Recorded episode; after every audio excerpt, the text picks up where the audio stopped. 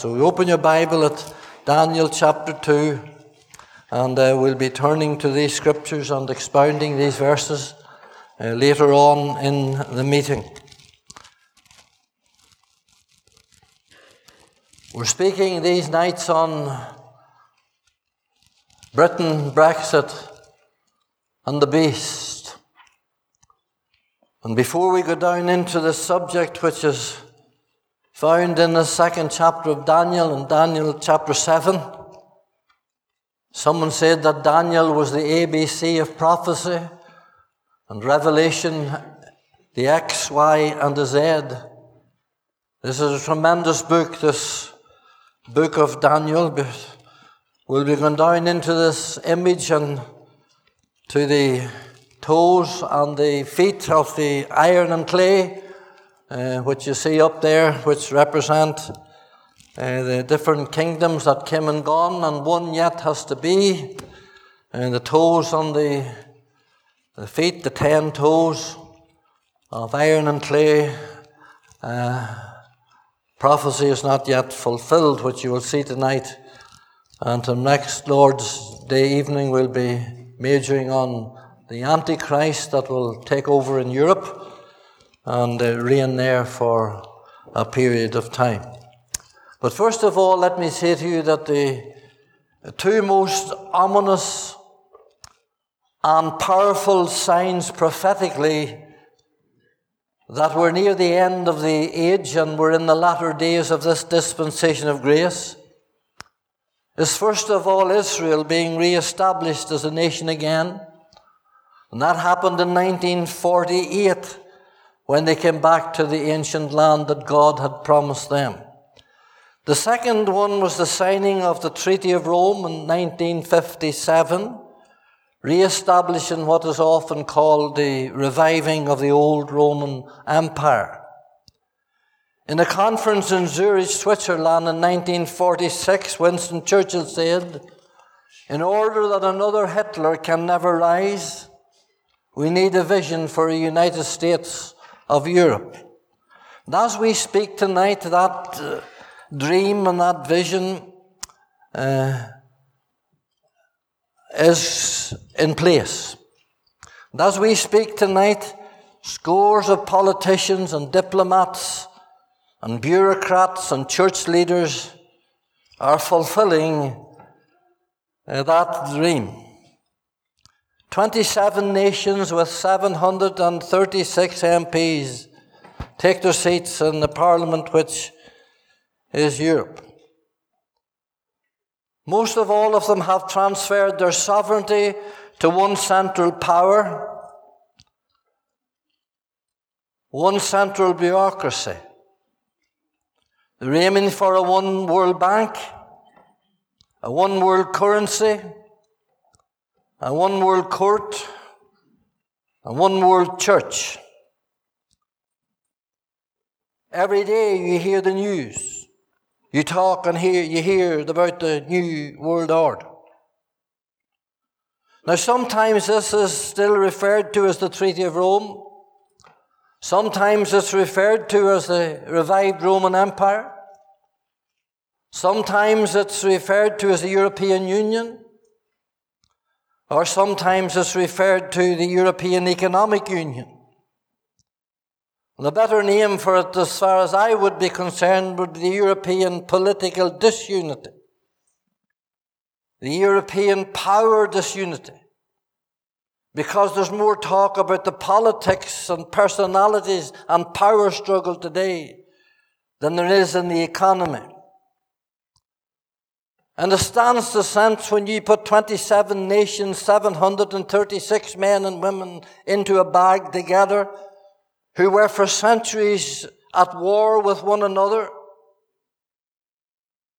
And they try to come together with their different cultures and different currencies uh, and different religions and different languages and different morals. And you tie the bag. It's no wonder you have what's going on tonight. It's no wonder you have them squealing all over the place tonight like a bag of cats. And that's what's going on because the Bible tells us that they will not join, they will not unite or cleave or stick together until the Antichrist comes, and then it'll only be for a short while.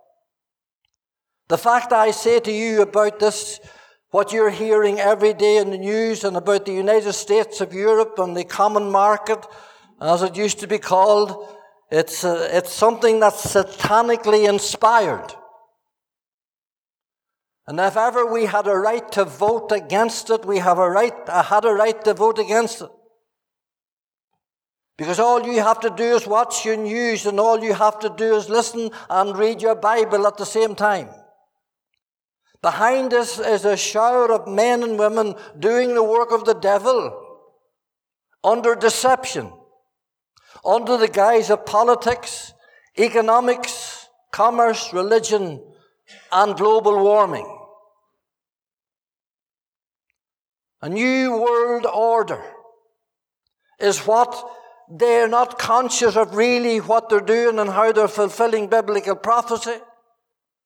But what they're doing is paving the way every day, every hour for the Antichrist to head up in Strasbourg.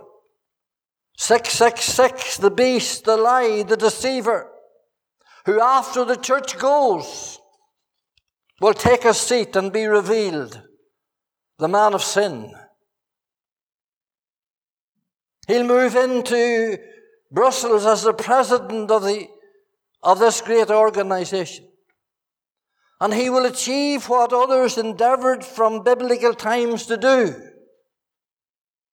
He's the devil incarnate. He's the wicked one. He's, a, he, he, he's an evil, wicked man to, on the outward appearance. In the first years of his uh, tenure, he will be speaking peace. But he's a deceiver. He will achieve what others down through the centuries have tried to do but never could make it. And the talk about the New World Order, there's nothing new about it or there's nothing orderly about it, as you would know. It started away back in Genesis chapter 11 with Nimrod, who was the first type of the Antichrist. The Bible says that he was a mighty hunter, and his name means to revolt. And if you read the early parts of Genesis 11, you'll read where he says, Let us build a tower and a city in the land of Shinar as far away from God as we can get, the top of which will reach up to heaven, lest we be scattered uh, from the face of the earth by a wicked God who destroyed us in the flood. And here was the Antichrist gathering the people today. He says, we, Nimrod, we'll have one language, we'll be one people. And our unity is strength.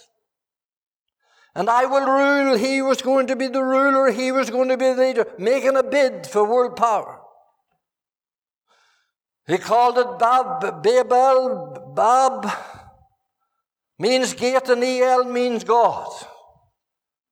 And we're making a we're making a gateway to God, and I am your God, and I am going to reign. And there's no such thing as the God of heaven. And it says, the Bible says that God came down and he tossed it before it was finished and he scattered them across the face of the earth.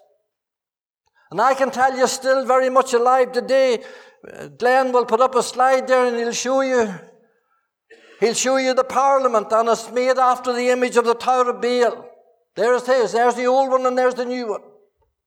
The architects of that new one there took it from this scripture.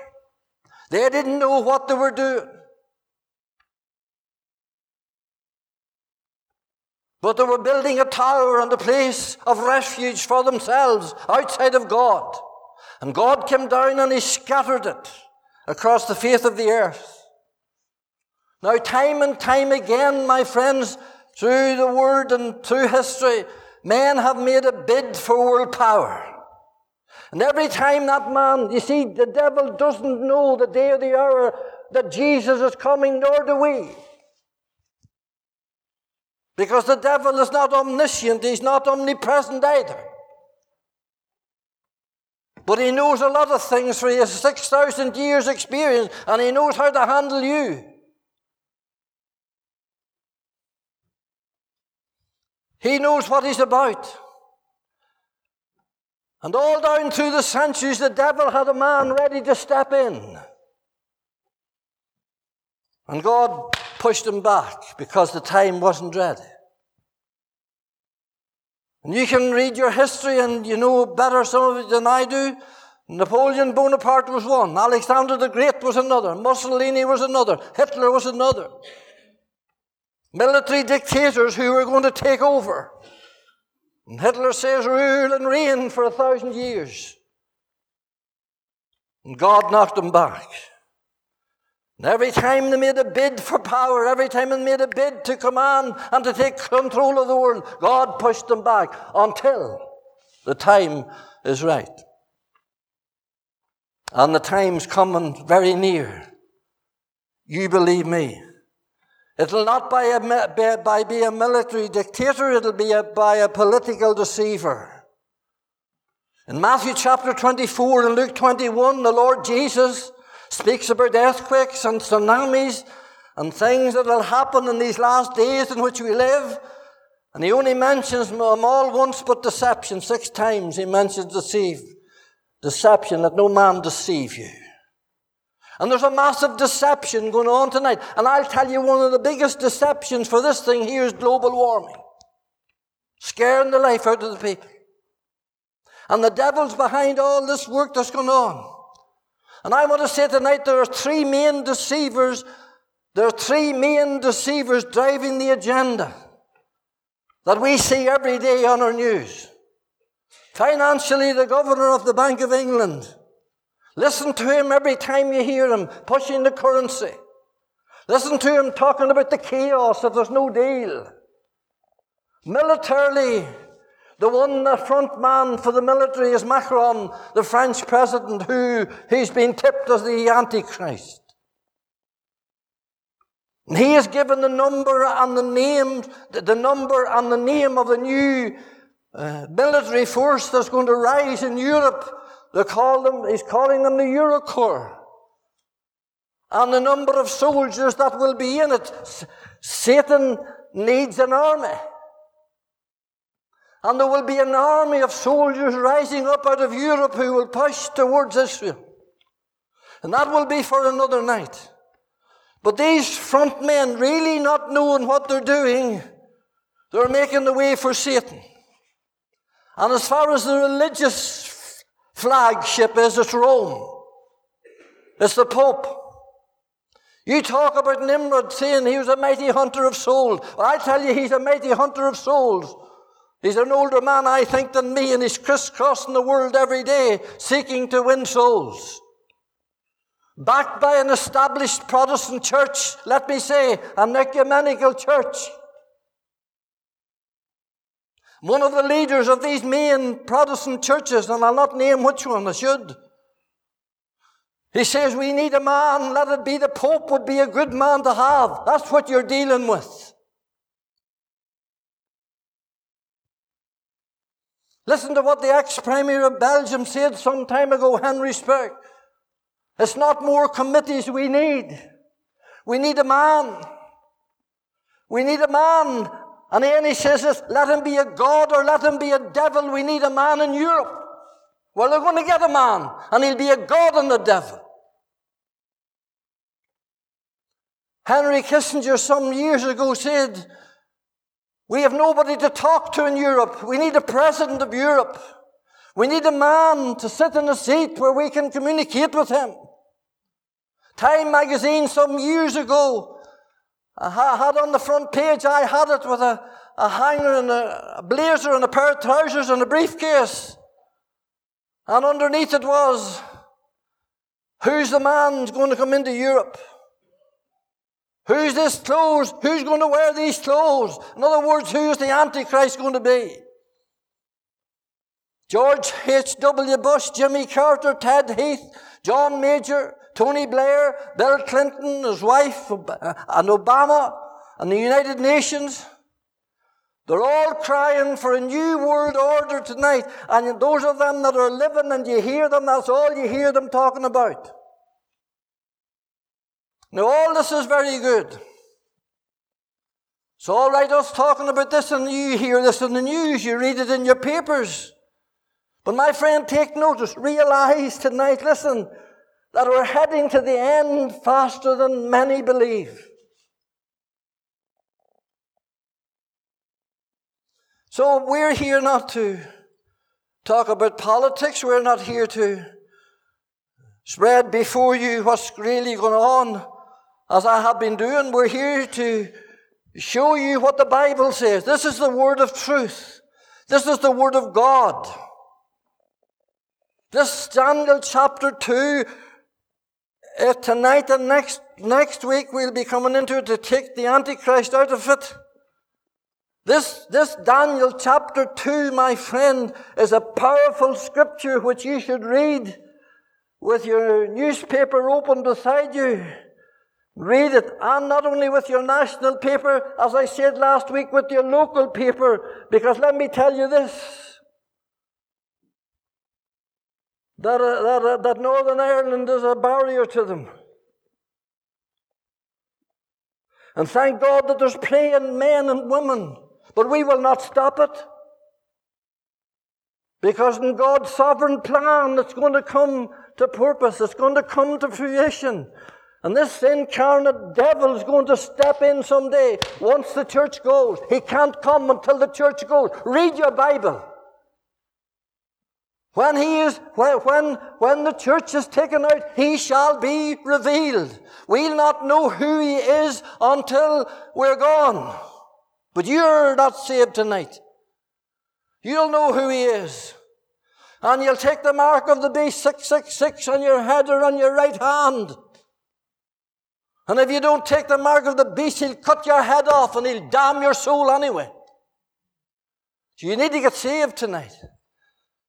You need to flee from your sin and come to Christ tonight, for the coming of the Lord's draw nigh. The trumpet shall sound, and the dead in Christ shall rise first, and we which are alive will remain, be caught up. And then, then, Paul says, the wicked one shall come always alive, and you'll be hearing this next week.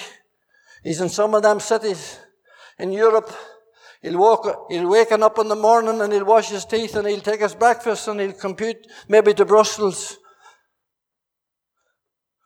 but the moment the church goes, the devil's going to take him over completely. As he did with Judas. Only Judas is Mickey Mouse compared to this boy.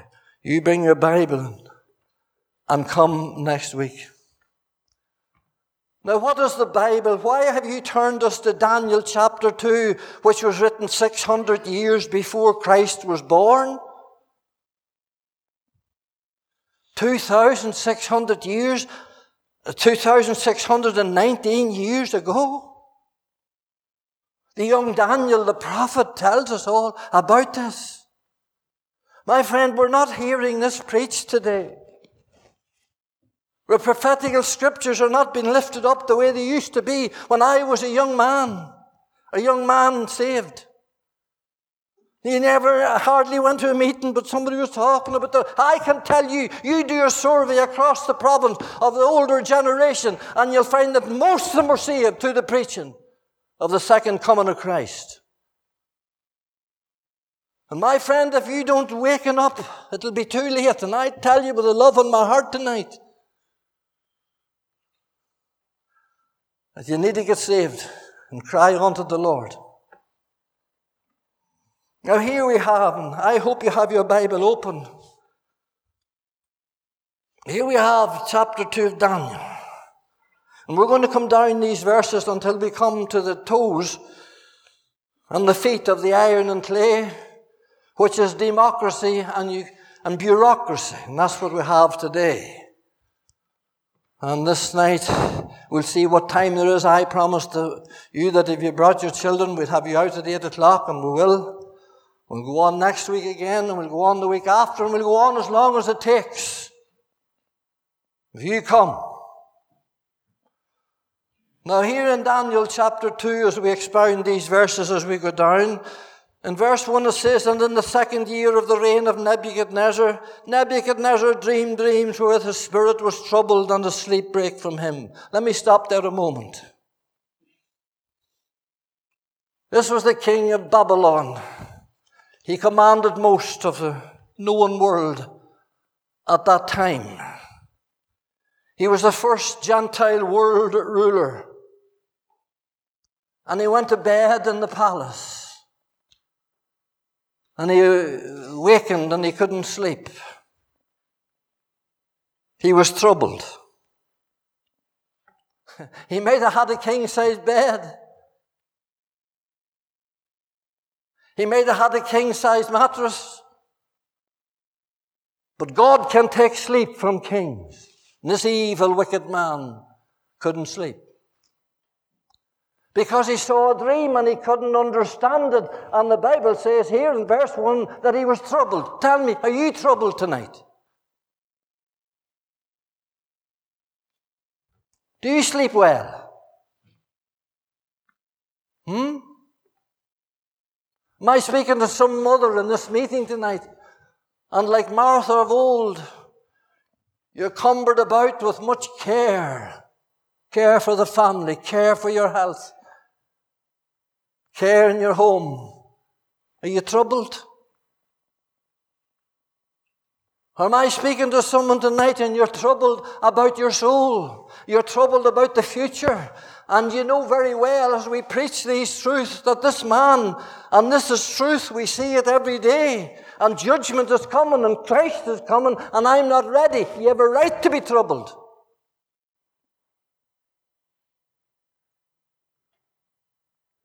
May it take sleep from you. May your sin and your past take sleep from you until you cry out unto the Lord to deliver you from your sin. Because whosoever confesseth and forsaketh their sins shall find mercy. Aye, listen, sir, you have no need to be in that turmoil tonight. The Lord's disturbing you so that you might get at your soul. Sometimes He hits the body to get at the soul. Glory to His name. Put you on your back. Let you walk the floors at night. Troubled. But we not only see that this man was troubled, we see, whom he trusted. Look at verse 2. Then the king commanded to call the magicians, the astrologers, and the sorcerers, and the Chaldeans. What a crowd. For to show the king his dream, so they came and stood before the king. He was so disturbed in the middle of the night that he ordered all these men out of bed. These were the cabinet. These were the learned men, the great intellectuals of the day, the brains of the empire, the professors and the philosophers and the thinkers of the day. They couldn't do one thing to help him.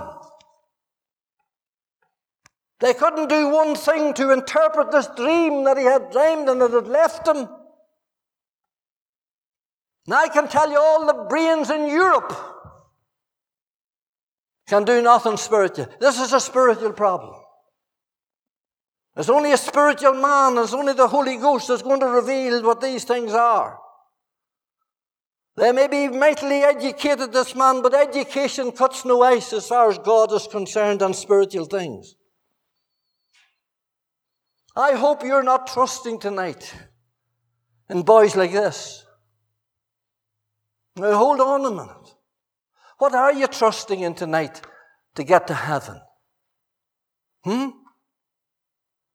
Well, I, know, I hope you're not trusting in, in boys like this. He called the hold of them in the middle of the night and the four of them, and you go through them and study them. Do you see? The mighty people and the mighty men and the mighty power that they had, they were under him in the kingdom. They couldn't do one thing to satisfy him.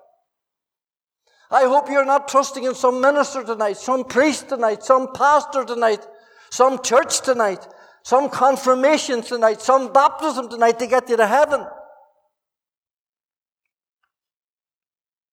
when your soul's trembling in fear on the very edge of eternity, there's no use in reaching out for your baptismal certificate. You'll need something else. You'll need something more. There's no use for sending for boys like this because they can't answer the problem. The night that I came under conviction on the banks of the Erne,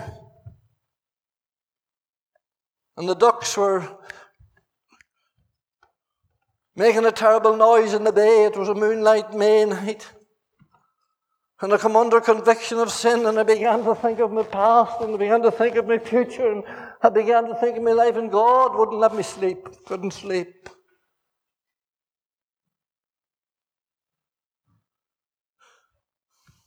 One o'clock and two o'clock in the morning, couldn't sleep. Now, Danny Ward was a neighbour of mine. He was a Catholic. One of the best neighbours you could ever have. Many a day, Danny Ward pulled me out of trouble. But I didn't go to Danny.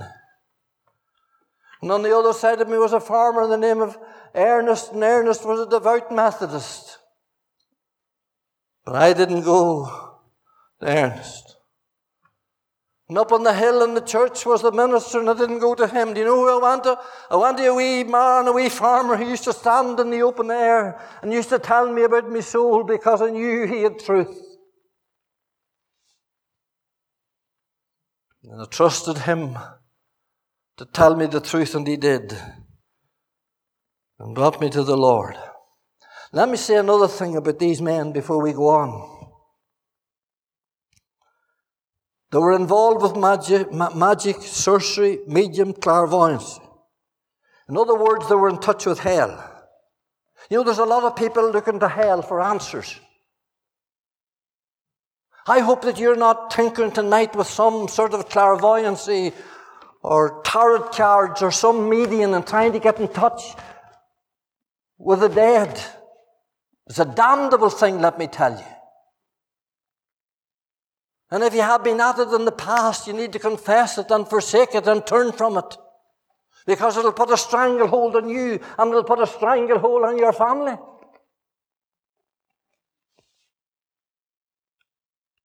There's no use in going to these boys. So we see that he was troubled and we see whom he was trusted. But look at verse 8. We see the time. Now I'm coming down to what I'm going to preach on tonight or going to end up with tonight. See the time. The king answered and said, I know a certainty that you would gain the time because you see the thing has gone from me. They were gaining and looking for time.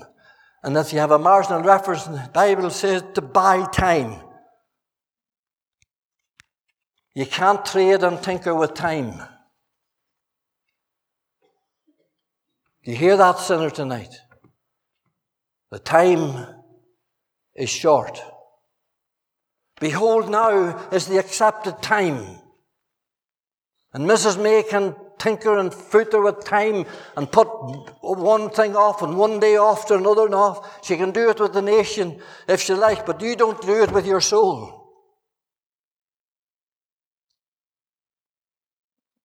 Behold, now is the accepted time. Come now, let us reason together. Don't be saying tomorrow. Don't be saying next week. Now, come now, today, if you will hear his voice. Harden not your heart.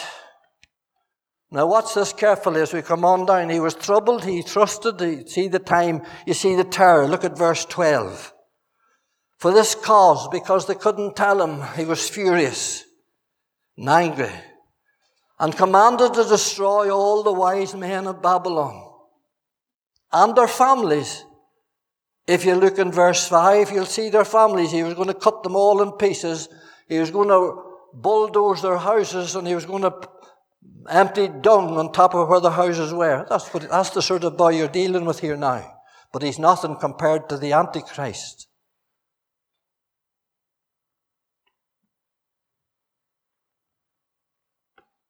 What do you see here in verse 12 and verse 5? You see the terror. The terror that he put into these people. And I say to you again, listen, once the church goes, you'll have to take the mark of the beast. In the days that are ahead, let me say, the seven years of the tribulation are awful days that's coming upon this earth. The like of has never known, the Bible says, since the world began. The things that you're seeing now, Jesus says, are only the birth pangs. They're only the, contra- the, the, the, the contractions. That's all they are. That's the word that's used. And when you see these terrible sights and, and you see these volcanoes and fires, it's only the birth pangs of things to come. Look at a woman giving birth, the birth pangs, they get worse and they get worse and they get worse until the child is born. And it's going to get worse and worse and worse. And I'm glad tonight that I have a blessed hope. The blessed hope of the glorious appearing of our great God and Savior, the Lord Jesus Christ. I have a great hope. And every born again believer in this meeting tonight and listen to me has this great hope. Will not be here when the terror comes. And we're seeing it, only wee bits of it at the moment. But before I leave this and go on down, I want you to look at one more thing here. There's the throne. Look at verse 15.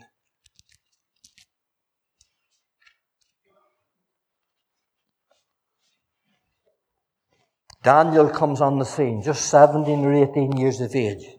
Daniel's included in the slaying match. Him and Shadrach, Meshach, and Abednego, the four of them were going to be slain with these men. Daniel went in before to went to Arioch, the king's captain, and says, Why is this decree so hasty from the king? Then Arioch made the thing known to Daniel. Now watch this. Then Daniel went in and desired of the king that he would give him time and that he would show the king the interpretation. Watch this. Then Daniel went into the house and made the thing known to Hananiah, Mishael, and Azariah. Those were the names that were given to them. Shadrach, Meshach, were their original name. Shadrach, Meshach, and Abednego, the same people. And in verse 18, he went in before four of them got together and the desired mercies of the God of heaven concerning the secret that Daniel and his fellows should not perish with the rest of the wise men of Babylon. Verse 19 then was the secret revealed unto Daniel in a night vision. Let me tell you this, four young men went into a night of prayer. Four young men went into the, into, the, into the house and into the night of prayer in the dark, evil, and wicked hour that they were in. These men went into prayer because there was no other answer, there was no other solution. Would to God we the men raised up to pray. Where are the nights of prayer and fasting now? In this critical hour in which we in, we need young men. And with all my heart I plead, We need men to be done with their business, done with their work, done with only taking just whatever it is to keep you living and getting down before God and crying to God and win the lost. They cried to God for mercy. We need to cry to God for mercy. And as I close, I'll show you why. These four men went in before God. And if you read on down, we haven't time to read the verses, and they said there's a God in heaven and there's a God in heaven who answers prayer. And we're going to stand in the gap and we're going to cry. And I tell you, those men broke through in that night of prayer. And God showed them things that still has yet to take part, take place.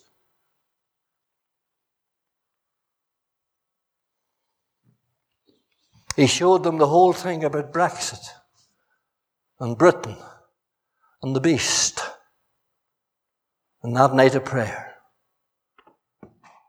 And God shows us things in night of, nights of prayer, and we approve that here.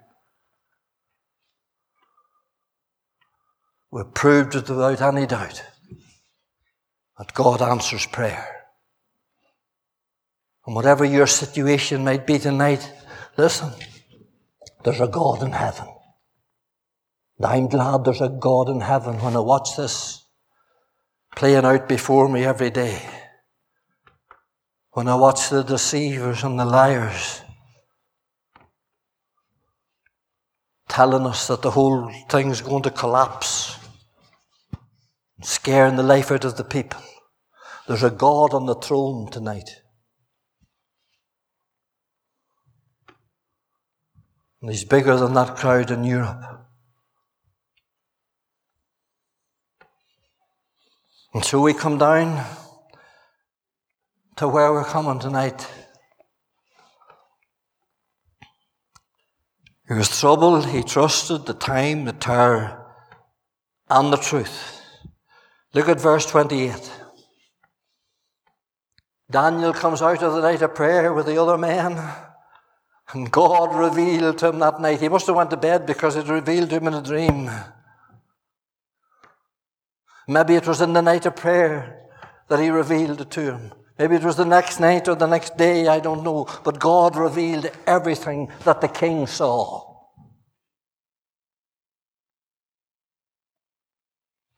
And he saved the lives of all the rest of them. God only knows when we go to prayer and intercede before the God of heaven what lives are saved.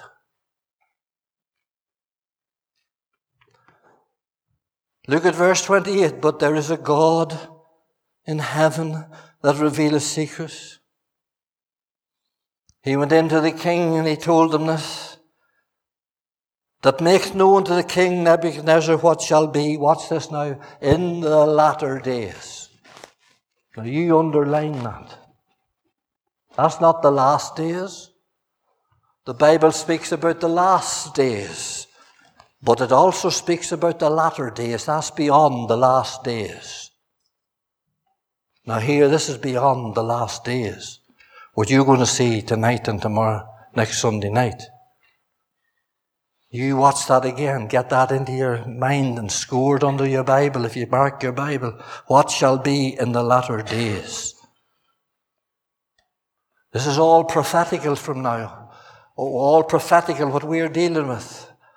We'll deal with the history, but then prophecy. Now watch it again. As for thee, O king, thy thoughts came into thy mind upon thy bed, what should come to pass hereafter. And he that revealeth secrets maketh known to thee what shall come to pass. But as for me, this secret is not revealed to me for any wisdom that I have more than any living. He's not going to take the glory for it. He's given God the glory for it. Nothing to do with Daniel, to do with God. Would that God would give him the glory.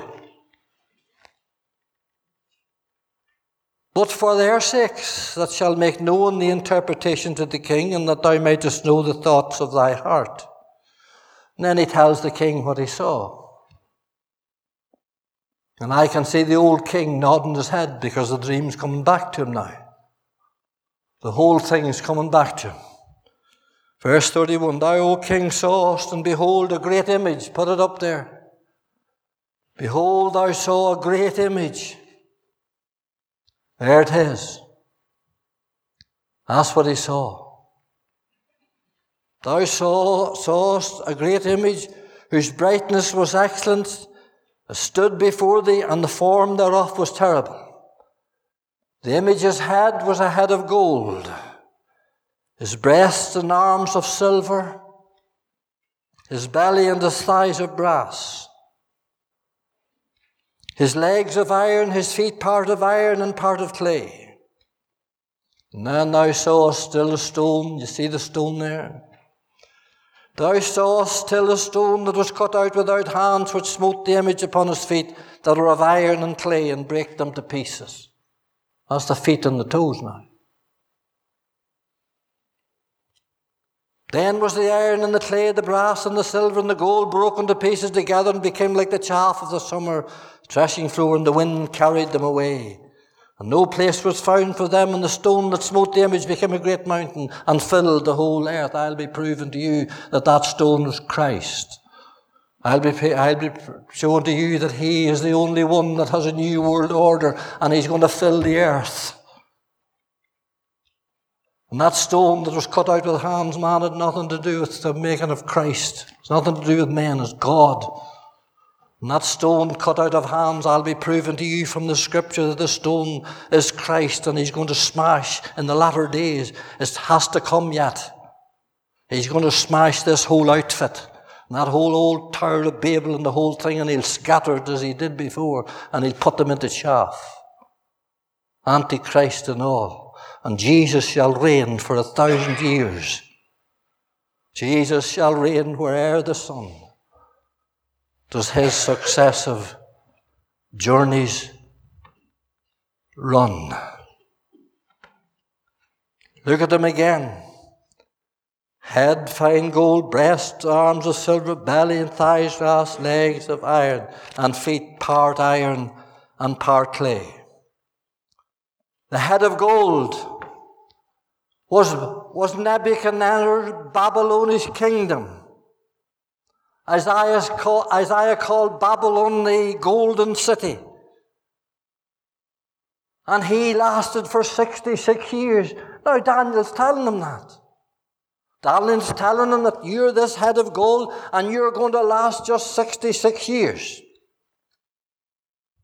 And the Medes and Persians, which is the silver, the chest and the arms, which was inferior, comes inferior all the way down from the gold and silver. The Medes and Persians will conquer you and destroy you, and they shall reign world empire 208 years. Then in verse 39, the Grecian kingdom's the kingdom of brass, Alexander the Great. The belly and the thighs of brass. And Alexander the Great conquered the whole known world, and at 29 sat down and died because there was no more worlds to conquer. You know your history. I don't. I left school when I was 14. Someone said, why did you leave school when you was 14? I thought you went to 15 whenever you were, uh, in your years you went to 15. Well, I changed it to 14. But those of you who are doing your history would know this is just before you here. This is history we're talking about. The Babylonish golden Nebuchadnezzar, he was put out to eat grass. Remember, God smashed his whole pride and his whole gold. They say everywhere you went in Babylon there was gold. There was gold pots and gold pans. And gold swords. Everything was gold. God smashed the whole thing. And the Medes and Persian, Darius the Mede, come in and with his force and army, and he conquered them all. And he took up reign. And then Alexander the, Alexander the Great came in. The Grecian kingdom, the belly and thighs of brass, everything that Alexander had, all his soldiers, the brass helmets, the brass swords, the brass shields. But that's all history. And then in verse 40, and the fourth kingdom shall be as strong as iron, the legs of iron. Let me tell you that the legs of iron take up half the whole image. For the legs of iron and the iron, he gives six verses to, and some of these he only gives a part of a verse to study it. The iron kingdom, of course, is Rome. The Ironsides, the wicked, evil six or seven Caesars of Rome. Blasted the other kingdom, that other kingdom, the Grecian kingdom, smashed it. And Rome ruled for 644 years. The Roman Empire ruled longer than the whole rest of them put together. Now, hold on. Whenever you come to Malachi in the Bible, there's white pages. 400 silent years, the scholars call it. Well, a hundred and so years into that 400 years, Rome took rule. And whenever we open in Matthew's Gospel, Rome was ruling the world. You know that? Well, we know that because when Jesus, when Mary was great with child in Nazareth, Caesar Augustus of Rome put out a dictate that all the world would be taxed. And had to travel up to Bethlehem. You know the story. Rome was in control and ruled on for hundreds of years after that. They were in, and, and, and Paul and Peter and all them. And the church was born. Rome ruled on and, and they ruled on and they brought in the crucifixion. And it was the wicked, evil Roman Empire that crucified my Savior. And he's going to destroy them when he's coming again. Because Rome was never defeated. Well, this is coming down now to where we're coming off from next week. Rome was never defeated. They were scattered. That's why they talk about the revived Roman Empire. And the whole area where Rome ruled, and she never ruled here, by the way. And the whole area that they ruled at this moment is revived again, coming together again. The iron and the clay. The iron speaks of strength and deceit and wickedness military power. And the clay speaks of democracy. And that's what you have the toes and the feet. The Bible says, and you, we, we're not going down into this tonight, but let me tell you that you find out how many times it says there in those six verses that they don't mix together. Iron and clay cannot cleave together. That's what you're watching.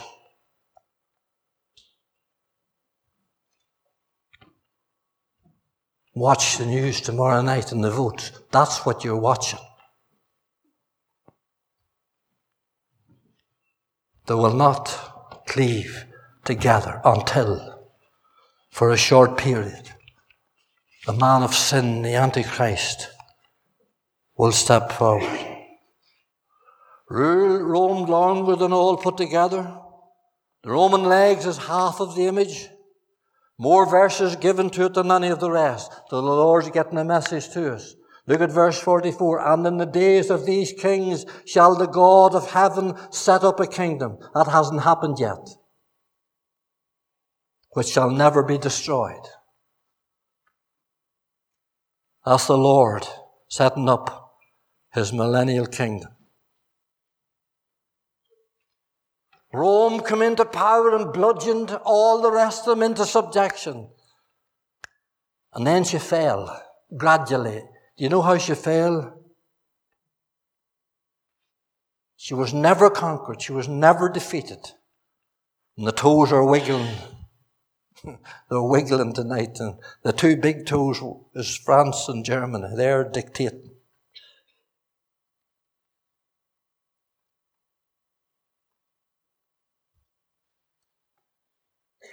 Let me do this before close. But we'll not have time to show you where the Antichrist is going to come in here and when. But it can't be very far away. And let me emphasize again the coming of the Lord is in two stages. Someone said, You don't, didn't make that too clear last week. Well, we'll make it clear tonight for you. The coming of the Lord is in two stages. There's not one thing to be fulfilled until He bursts the clouds and takes the church out. Not one thing. We're on borrowed time. And once we go, there'll be seven years. Once we go, He'll step in. And for seven years, three and a half years, He'll be peaceful and make a treaty with Israel and then all hell will break loose in the tribulation ending up in the battle of Armageddon. And it's at that stage that the stone cut out without hands, the Lord shall return with his saints and smash and reign for a thousand. That's what my Bible tells me. Maybe you have a different Bible. And reign for a thousand years.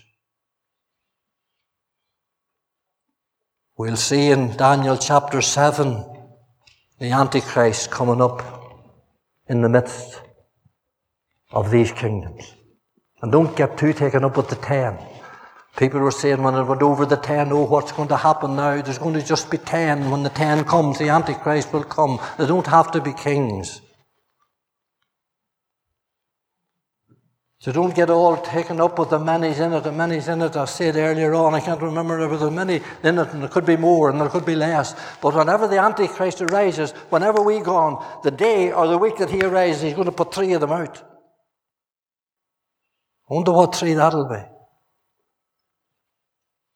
And you see, they're all looking for a man. Send us a man. We need a man. We need someone to sort this out. They'll take anybody tonight.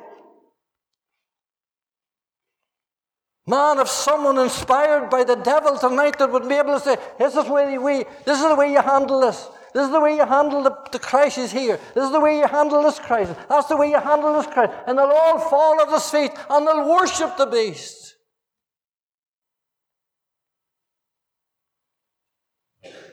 Jesus said, Do you remember Jesus says, I come in my name to the old Pharisees and you'll not receive me. But he says, Another will come in his name and you'll receive him. I don't want Christ tonight. Don't mention Christ. They'll laugh if they heard this video or watched it. But the Word of God. Let me say in closing, and I know I'm going over time because I don't want to start, I can't start on the Antichrist coming up to, into the middle of this tonight, but I will next week. Let me close on how Rome was the, was how Rome fell. If you study, you'll find that she fell with immorality and strife and division amongst themselves, in particular immorality. Now, there's a message here for us. In Romans 2, Paul says, The wrath of God, writing to the church of Rome, talking about Rome, he says, The wrath of God is revealed from heaven against all ungodliness and all unrighteousness. Wherefore God has given them up to uncleanness through the lusts of their own heart, dishonoring their own bodies Vile affections, women changing the natural use into that which is against nature. Men with men burning with lust, one toward another. I'm reading from Romans chapter 1. I'm not reading from the Belfast Telegraph. You want to hear it again? The wrath of God is upon you, Paul says. Your vile affections. Women changing their natural use into that which is against nature. Men with man, burning with lust one towards another, dishonoring their own bodies. The city of Rome in Paul's day. And listen, remember this. Whenever Daniel prophesied this about Rome ruling the world and the great iron military kingdom that it was and the many years that he lasted, whenever he said that, Rome was just a village on the banks of the Tiber River. And if anybody would have said to Paul, that's mad, or said to Daniel, that's mad.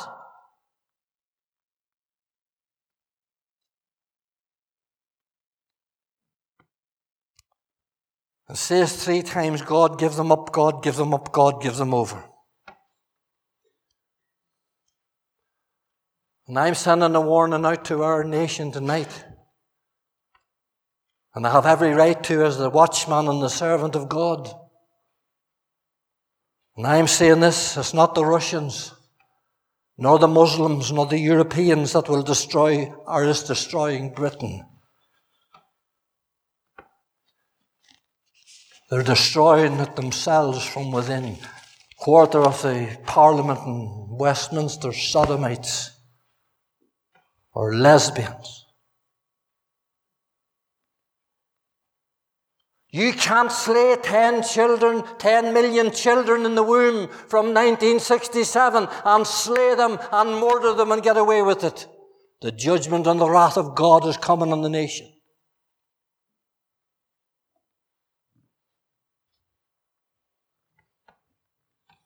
You can't legalize same sex marriage and sodomy. That the abomination that God hates. We can't do it, and we need a voice against it. Because the wrath of God is upon the nation. In America, they took the word of God out of the schools, and the gunmen came in, and slew the children, and slain them in hundreds. They have taken the word of God out of the schools in Britain, they've taken them out of the hotels, they've taken them out of the hospitals, and the knives are in.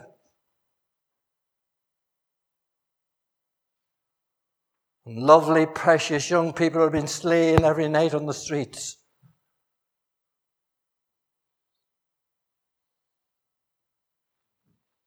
Instead of calling a night of prayer and repenting and turning to God, putting millions into the Muslims and building their temples,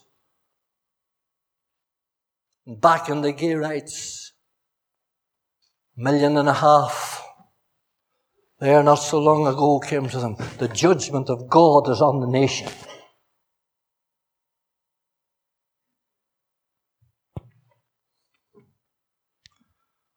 And they're going down like Rome went down.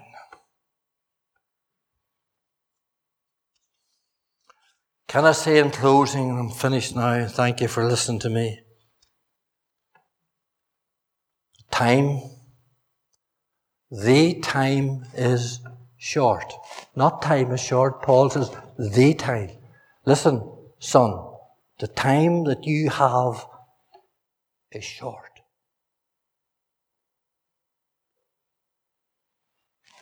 You, dear, you're not saved, and well, you know you're not.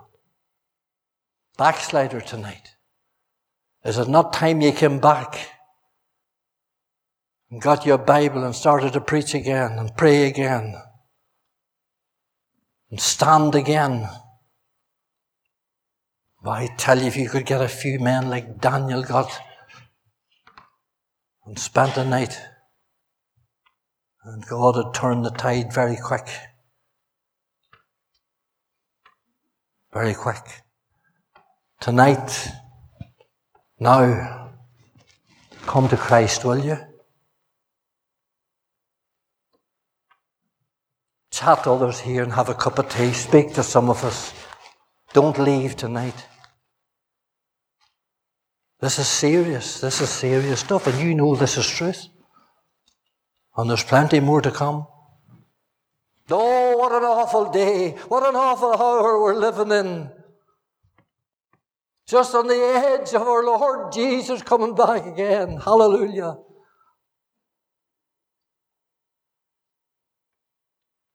Are you ready? Be ye also ready, for you know not the day or the hour that the Son of Man come. He'll come with speed, the lightning, from the east to the west. He'll come with surprise, like the thief in the night. He'll come with the sound of the trumpet. Let us pray.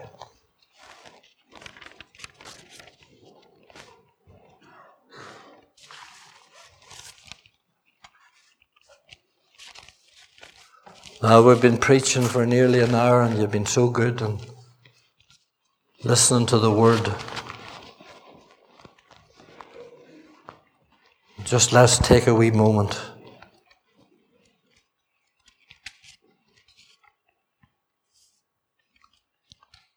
Ask yourself if you don't believe this is true, ask yourself, say, say to yourself, if it would be true, where do I stand? My friend is true.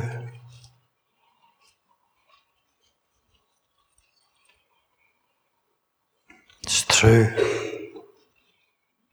If you're not saved tonight and you'd like to, just pray after me, will you? Just pray a prayer.